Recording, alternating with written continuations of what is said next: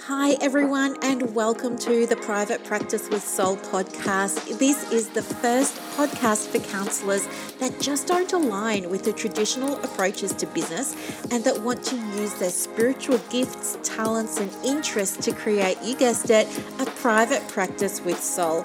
So, look, leave it to me to provide you with everything you need, including strategies that you can use to increase your income, reduce your workload, and of course, increase inquiries and referrals to your beautiful soul led private practice.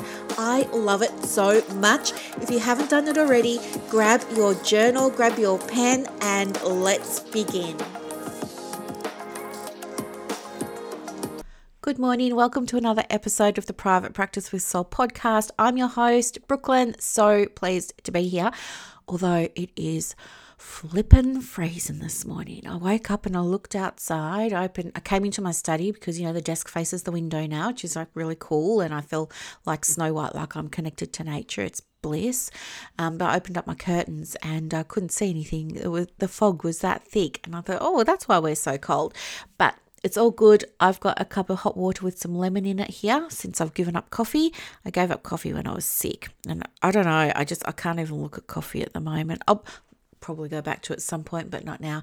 And Gabe is here with me.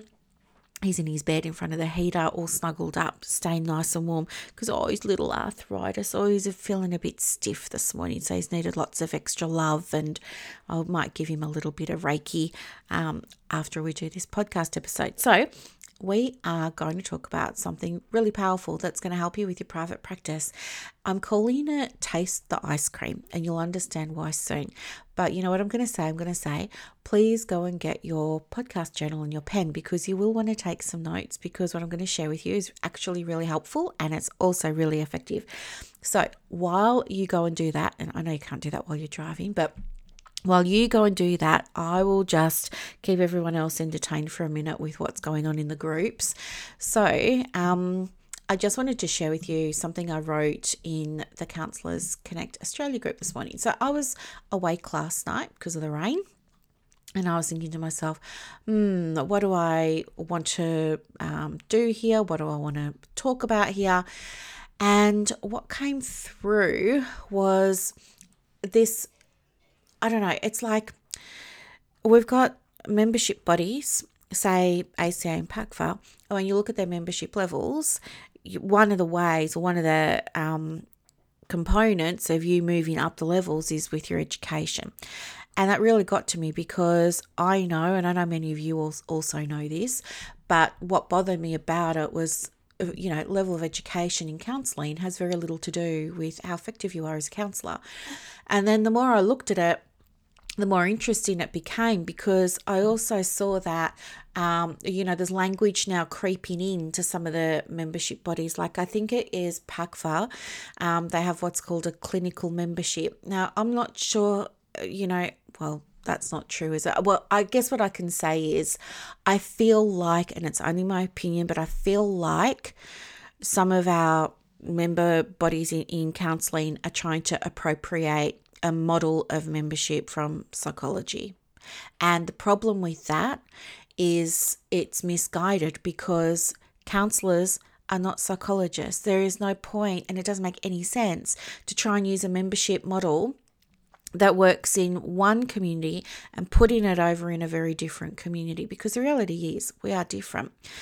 It makes sense uh, in membership bodies like APS, like the Australian Psychological Society, or AAPI, you know, that's the other one that's since emerged in psychology. It makes sense for them to have membership levels based on education because of the work that they do. So, psychologists are responsible for doing things like assessments, diagnosing, writing up the reports, interpreting raw data from you know assessments disseminating that all those kinds of things. And that requires a high level of skill. And so, yes, it makes sense that education is part of the pathway for psychologists to move through um, different levels of membership, if you like. But it's not the same in our world in counseling because we don't do any of that stuff. So it doesn't really make sense. So um, that got me sort of feeling a bit like protective, and I really wanted to write something that was going to. I guess speak to counselors, but I wanted it to be written in a non emotional way that would really resonate, but also empower them. And so, what I wrote was this, and I just shared it about half an hour ago. It's only short, I'll read it out to you. I, and I posted it in my group, Counselors Connect Australia. So it's called a message for diploma qualified counsellors. And it goes like this In the midst of evolving trends within the Australian counselling community, it's crucial to acknowledge the unique and essential role played by counsellors in our mental health care system. Recent shifts in membership models of peak bodies have left some feeling marginalised, particularly diploma qualified counsellors who have found themselves with diminished avenues for support and recognition. These changes mirror the hierarchy often found in psychology organisations, which might not necessarily apply to counselling. Counseling is not a mirror image of psychology. Our work does not focus on diagnosing and treating, but rather facilitating personal and interpersonal understanding throughout the lifespan. We work on building therapeutic alliances, not issuing diagnoses. Research has consistently shown that the strength of the therapeutic relationship, the bond or the connection between the therapist and the client, is a significant determinant of therapy outcomes. In fact, the, the American Psychological Association in 2019 highlights that in nearly all cases examined, this bond is as or more effective than the brand of treatment itself. Henry in 1998 further emphasised that the lion's share of outcome variance beyond client characteristics revolves around individual therapist differences and the therapeutic relationship, irrespective of the technique or of the therapy school. Moreover, the American Psychological Society underscores that the therapy relationship contributes substantially and consistently to psychotherapy outcomes independent of the treatment used.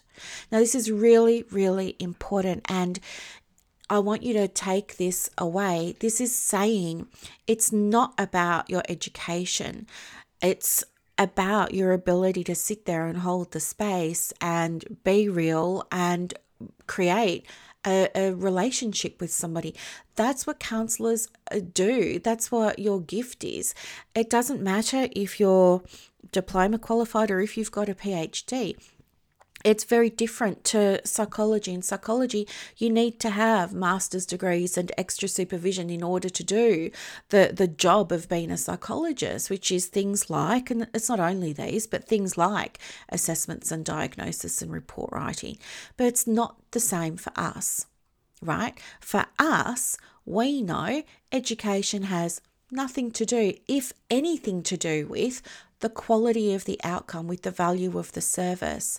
So, hopefully, you would think that the two peak membership bodies would understand and know this and be creating a model of membership that was not in you know recognizing level of education as meaning well you must be better so you can go higher up it's nothing to do with that in our profession our profession is is um, all about as I said, relationship building and the outcomes coming from those therapeutic relationships.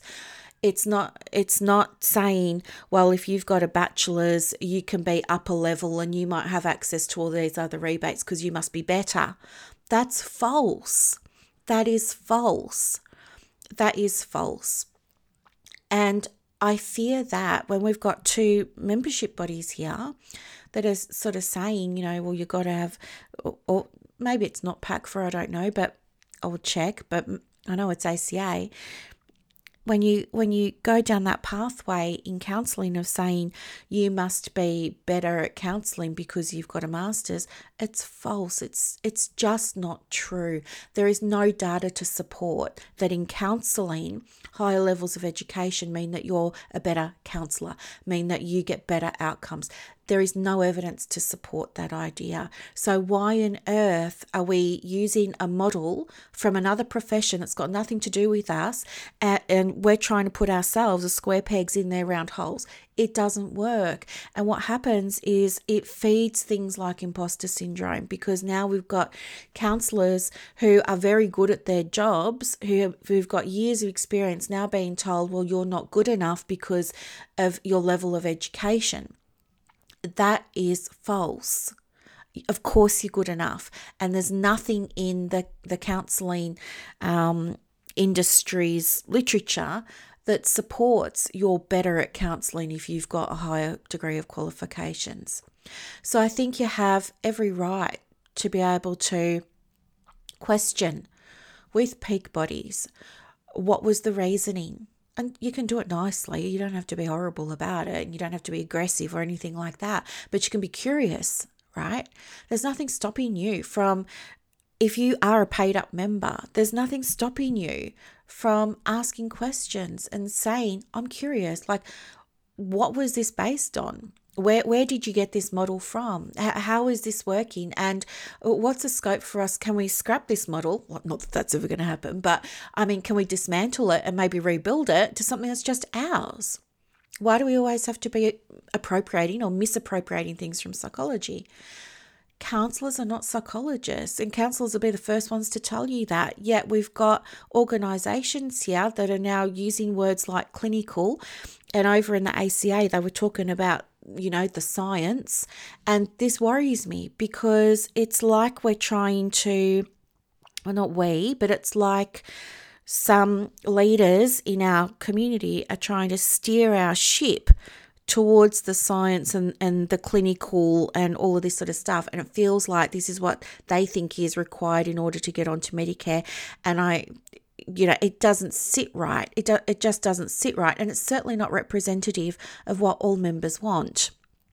So I would be really interested in, you know, unpacking if we did have a, a membership that wasn't, you know, using some other profession's model of membership what could it look like? Like if we took that education component off the table and we still wanted to have a membership, what would that look like then? Would we even have levels? Or would it just be, you know what, when you come in and you join, we're all on the same level? You know, I think membership is important because it gives you a sense of community and belonging. It gives you accountability. It gives you a code of ethics. It gives you a code of conduct to work by. It gives you guidelines and all those kinds of things. But um, memberships alone don't make you a better counsellor, and education doesn't make you a better counsellor.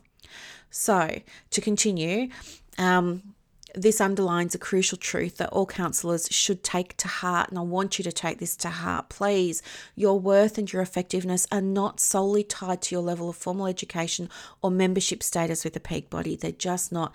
The therapeutic relationships that you cultivate with your clients is a potent and essential force in their healing journey.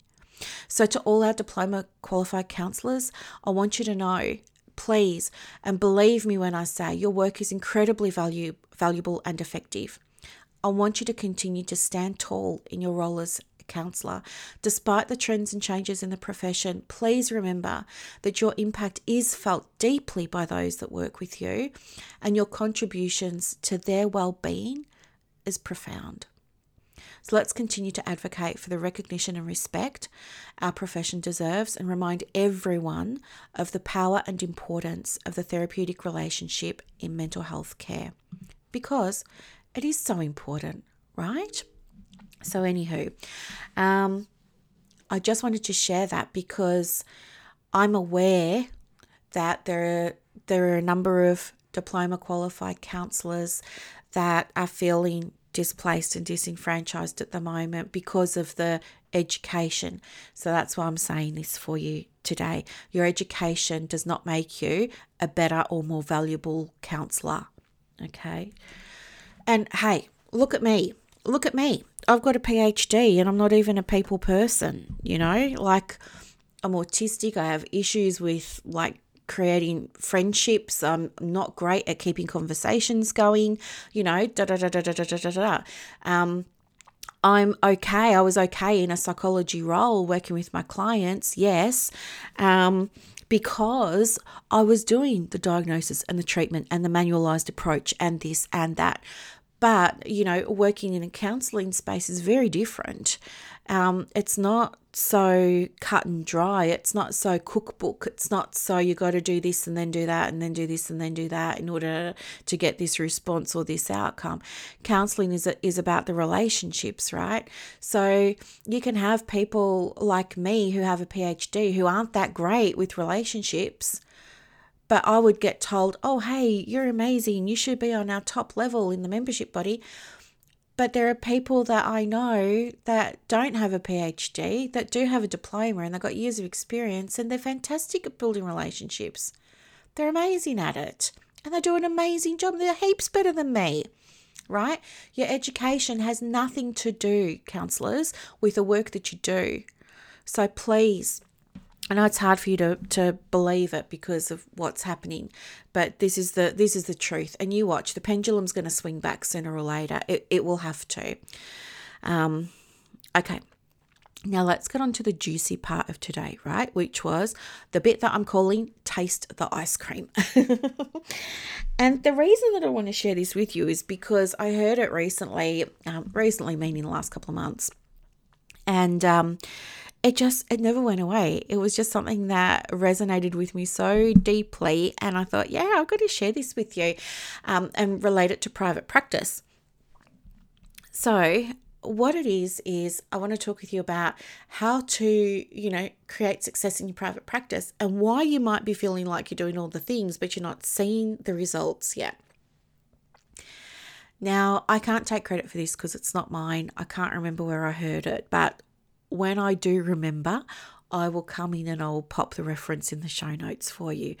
Um, so they were saying, you know, the reason that you're not achieving your goals with your, um, well, I'm going to say private practice, the reason you're not achieving your goals with your private practice is nothing to do with things like, you know, your motivation, for example. In fact, motivation has very little to do with it.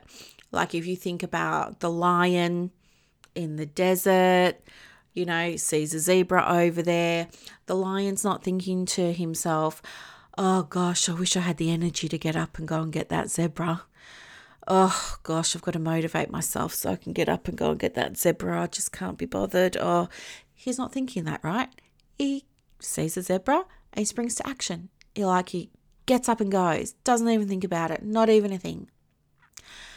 A bird a bird sitting in the tree is not, you know, looking down on the ground below, looking at the lawn and spying a worm, you know, that she really wants to eat. She's not sitting there on the tree branch going, geez, I wish I could get the motivation up to go and get that worm. Can't be bothered. Yeah. Oh gosh. I wish I had the energy to flap my wings, but I just don't. Like, she's not thinking that. She sees the worm, and she goes for it, right? She gets it. So there's a thing around, um, you know, what makes it easy for you to get results in your business and what doesn't. And here's the thing when you think about, you know, getting an outcome, so maybe you say to yourself, I really want to be fully booked by the end of June. Let's say you do that um, you're going to be thinking to yourself, okay, how do I reverse engineer this? Like, what are the steps I've got to take? Well, I'm going to have to do this many posts and I'm going to have to speak to this many people if I do inquiry calls. I'm going to have to do this and do that, right? Reverse engineering it. And that's probably not going to light you up. However, that's coming from your conscious mind, right? It's coming from your logical mind, so it's going to make lots of sense and you'll write it down and you'll make it look pretty and you'll put it in a plan. You might even put it in your diary so that you know what thing you should be doing every single day. Um, but kind of not exciting, right? It, and it makes it feel like it's something over there instead of something that you can have right here, right now. But you have to remember Do you remember when we were all, you know, in the early days of counseling and psychology, learning about the conscious mind and the subconscious mind? And I know we've touched on this before, but for those of you who are new, you know, there's this famous picture of the iceberg and it's got the tip of the iceberg above the waterline, and that's used to depict your conscious mind. And that's just 5%, right?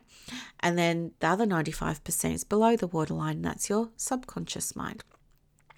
So, your subconscious mind is responsible for 95% of the results and the outcomes you see in your private practice. So, why on earth would we only, you know, give ourselves a 5% chance of getting anything we want in our business when we only rely on that logical, conscious mind? So, here's the thing. Um, the example that this person used that I was reading was ice cream. So she was saying that, you know, she's got a friend and the friend really loves ice cream. And often when they go out together, uh, the friend is like, let's go and look for a new ice cream shop. And so they just go off and they start looking for a new ice cream shop. And she was saying that, you know, it's really interesting because, you know, you don't think about, um, all the steps that you've got to take to do that. You don't think to yourself, oh gosh, now I've got to go and get my keys. Oh gosh, now I've got to go and, you know, get my handbag. Oh gosh, now I've got to go and open the door and close the door and I've got to walk down my steps and walk over to the car and now I've got to unlock my car and now I've got to sit in the car and close the car door and now I've got to like put my seatbelt on and now I've got to like reverse the car out of the driveway and now do you know what I mean? You're not thinking that. You're just like, yep, and off you go. And here's why it's because when your friend says, Hey, let's go look for an ice cream place, you're already thinking about the flavor of the ice cream that you're going to have. You're already thinking about the taste of it. You're already thinking about what the inside of the ice cream shop's going to look like. You're already thinking about standing in the queue, scanning through the um, plexiglass there for what gelati you're going to have, or, you know, what of the 32 flavors are you going to have. And you're already thinking about if it's going to be a waffle cone or if it's going to be a cup, right? And you're already kind of excited about it and you're energized by it. And so just off you go, you take this action. And the reason that you take the action is because your subconscious mind um, has kicked it into action. Your subconscious mind is fueled by, you know, things like the detail, the five senses, everything you can see, touch, taste, smell, hear, right? all of those sorts of things. And this is a thing when you're thinking about creating success in your private practice, you're probably just using that 5% mind, probably just that 5% conscious mind. You might be um, saying, Oh, I need a business plan, which, yes, you do. um, but you might be saying, Oh, I need a business plan, and I'm just going to be doing these things and ticking them off. Um, but imagine if you were able to access your subconscious mind and it wasn't even a thing, and the results just came because you could already taste that ice cream, right? Which is why I call this episode Taste the Ice Cream. Um, but you could already taste it. So um, I want you to really think about, you know, if I could already taste the private practice, what would it be? Now, I know that this might feel difficult. So, what I've done is if I can read my own writing, because before I did this, before I got ready for our, I was going to say session today, before I got ready for our um, podcast today, I wanted to do it myself so that you could hear what it sounds like and what it looks like. I'm not saying mine's great or anything, but here we go. And as I said, if I pause or anything, it's just because I can't read my own writing. Um, my handwriting is horrible. My mother is an expert with calligraphy. She does calligraphy for um, menus for weddings and wedding invitations and, you know, degrees and posters and, um, you know, baby showers and all those sorts of things. Um, and she's just amazing at it. And then she sees my writing and she just, yep, she's like, oh my gosh, how did your teachers ever let you get away with this? But anyway, uh, so, this is what I journaled when I asked myself what would it be like if I was tasting the ice cream in my in my business. So I said, I'd be feeling complete freedom and I'd be doing all kinds of things. I'd be back to traveling. I'd be going overseas. I'd go to Bali for a quick holiday. I'd get loads of massages. I've got um, something I can't read it. um, I oh I'd be loving to go to Amsterdam and Hamburg and retrace my family history. So, my dad is from Amsterdam. I've never been there. And my paternal grandfather and all my paternal aunts and uncles and everything are from Hamburg, and I've never been there. So, you know, it would be amazing because I would have the flexibility, I would have the time, I would have the income, I would have set my business up with really good monthly recurring revenue, all those sorts of things would be set up so I could do all these things. I could go to Amsterdam for six months and still run a successful business. I could go to Hamburg for the other six months and still run a successful business. Um, I get rid of all my storage costs. so um, when mum and I lived together, I think you know the story. We were we were going to sell both our houses and um, use the money to go and buy a big piece of land and put build two little houses on it so that I could look after her, um, but she could still have her independence. And then what happened was I sold my house, and then she decided she didn't want to sell hers. so we live together now. Um, anyway, so I'll be and so yeah then all my whole entire house is still in storage like two years later and i'm paying $300 a month for that. So i'm like yeah i wouldn't have storage costs. I could finally finish doing some renovations to this house. So i've done loads of renovations to this house but there's still so much more that i want to do to like make it a really nice place for my mum and for me and for gabe. Um, you know the spa area out the back is still a work in progress. I'd love to finish that off. I'd love to you know render the house I'd love to get the gardens uh, landscaped differently, you know, stuff like that. Um, what else? I said, oh, I'd put great big French doors on my um, bedroom windows. So I'd replace my bedroom windows with these great big French doors that would then open out onto the um, paved area in the backyard where I would have a really beautiful um, cane outdoor setting with a glass top and have all these beautiful cane chairs with all these beautiful boho kind of cushions on it, everything in sort of whites and greens and stuff like that. And I would use that space to go and, you know, just chill out with Gabe or even I could take my laptop out there and do some work, you know, run my my coaching sessions from out there and just be like really outdoorsy and connected. And it would just feel like so great and to be in the fresh air. Um, and then I said, I would be seeing increased savings in my bank account. My savings would be growing every day, and that's important to me because it will give me even more peace of mind. And I love peace of mind. and I will just be loving checking my bank balance every day, seeing it increase on the day before. And I would be. Uh, sorry, I'm just trying to read my writing. What else have I said? I would stop. I'll, I'll do less trading time for money with my business. Um, I'll be selling more digital products. And just, oh, and I'd be seeing, what else have I got here? Something I've got just because I wanted them. Yeah. Uh, I said too that I'd be experience, experiencing a real radiance.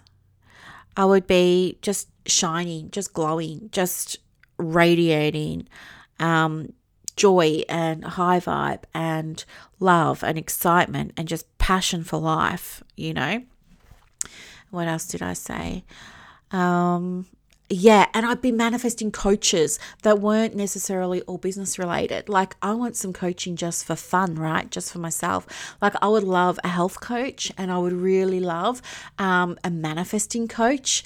I think that would be so much fun. And I'd really love a journaling coach and oh, all, all the coaching. I would just go for it because I love it so much. I would get myself um, more counseling. I would get myself weekly supervision with my supervisor because I get so much much out of our time together, and she's just amazing. And it really helps me help my clients um, differently and show up differently when I speak to her. Um, I would be, what else have I got? I would be something oh, I'd be dressing for my body instead of hiding it.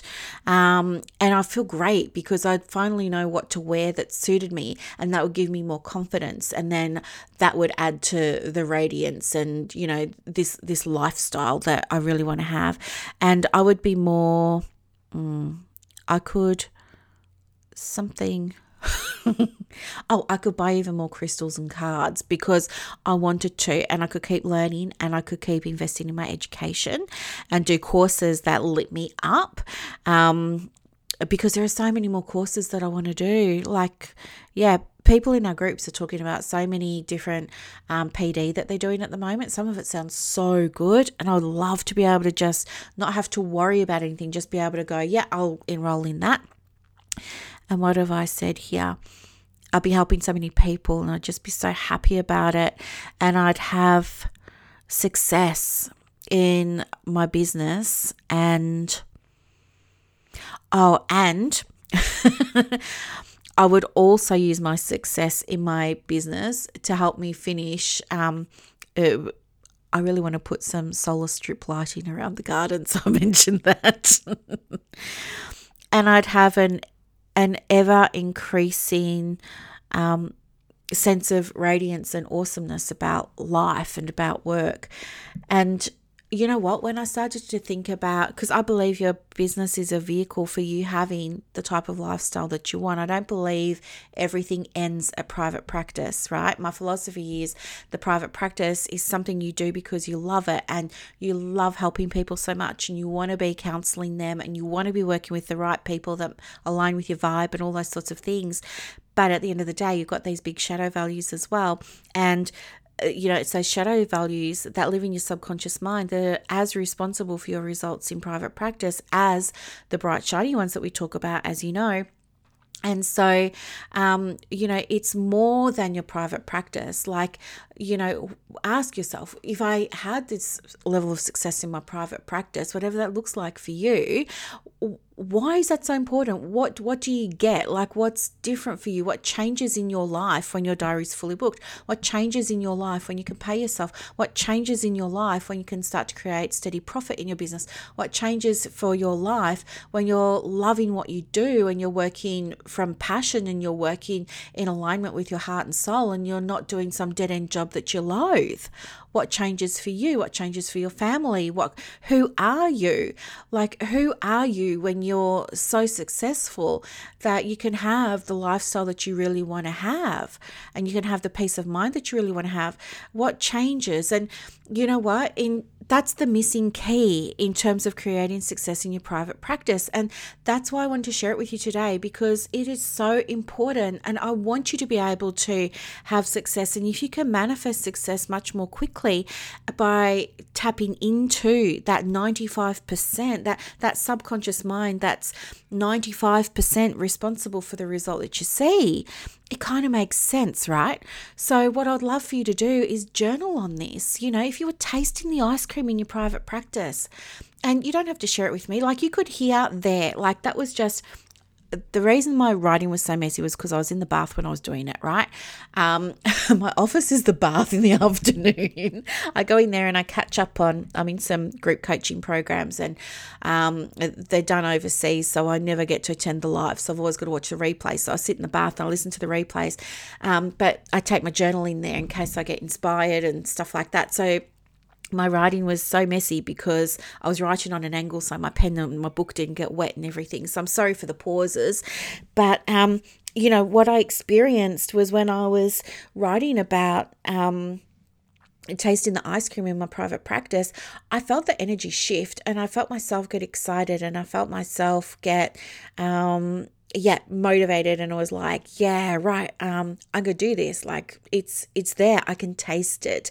And this is the thing when you can taste it it makes it so much easier for you to take the steps and to take the action that you need to take in order to create the things that you want to experience in your business It's so much fun. It's so much fun. And I would love for you to try this exercise yourself. You know, the journal prompt would simply be um, something like if I was tasting the ice cream in my private practice, what, what would that be like? You know, what would it be like? and don't judge yourself. Like you heard there, like, of course, I want to help people, and of course, I care about my clients and all that kind of stuff. But there's also this other um, drive that compels you in your private practice to get results. And for me, it's things that you heard there like freedom, freedom, freedom, freedom. Um, it's so important to me. I'll be interested to know what's important to you too. Um, so, yeah, I just wanted to share that with you because I feel like it's so powerful. And if you're someone who, you know, you're saying, oh, I had these uh, goals for this financial year and I didn't meet them, I want you to try this because you know what? You've still got time. It's only the 3rd of June. You've still got time to set a financial goal for yourself whether that's the number of clients you want to book in, whether that's changing your fees, whether it's preparing to raise a fee, um, do you know what I mean? Whatever it is, you've still got time, right? You got actually 27 days up your sleeve to hit that goal. But the thing that's going to help you hit that goal is not writing out a smart goal. That's going to satisfy your 5% logical mind but you've got a whole other 95% there that's ready, that's going, that's revving her engine, that's ready to go. You just got to feed it some juice. And the juice is going to be tasting the ice cream. I know, it's so cool, right? I love it so much. I love it so much. All right, well, I will let you go. I hope that you have a really great Saturday. I don't know what I'm going to do. I did take Gabe, Gabe for a little drive down to Hastings yesterday. So, Hastings is my old haunt where I used to live. So, we went down to, um, there's a little marina and a jetty there, and we um, sat down and well, we tried to sit down and we looked at the pelicans for a few minutes and then we turned around and we came home. but it was nice to just have some quality time with him. Um, I don't really know what I'm going to do today. I'm thinking I might like to go for a little drive, maybe down to Sorrento. Um, Sorrento is a, a little beach area down here. It's probably I don't know, honestly, maybe nearly an hour away from me. Um, it's a lovely drive. And when you get down there, I get um, really lovely food, usually a chicken wrap or something like that from a lovely deli. And then go and sit down by the back beach and just eat it and just watch the waves and just, it's just nice. It's just really nice. So I don't know, maybe I'll do that a little bit later. What are you up to? Um, I hope that you have a wonderful weekend, whatever it is. And thank you so much for listening to another episode of the Private Practice with Soul podcast. Bye for now. I hope that you loved this episode as much as I loved putting it together for you. To get more resources to help you in your private practice, head over to Instagram. My handle is at the private practice coach. And also, if you want more inquiries and referrals for your business, let me know. I have a program called Clients on Demand that opens every quarter, and I can absolutely get you some information for that as well. You are doing an amazing job. Thank you for sharing your gifts with the world. Bye.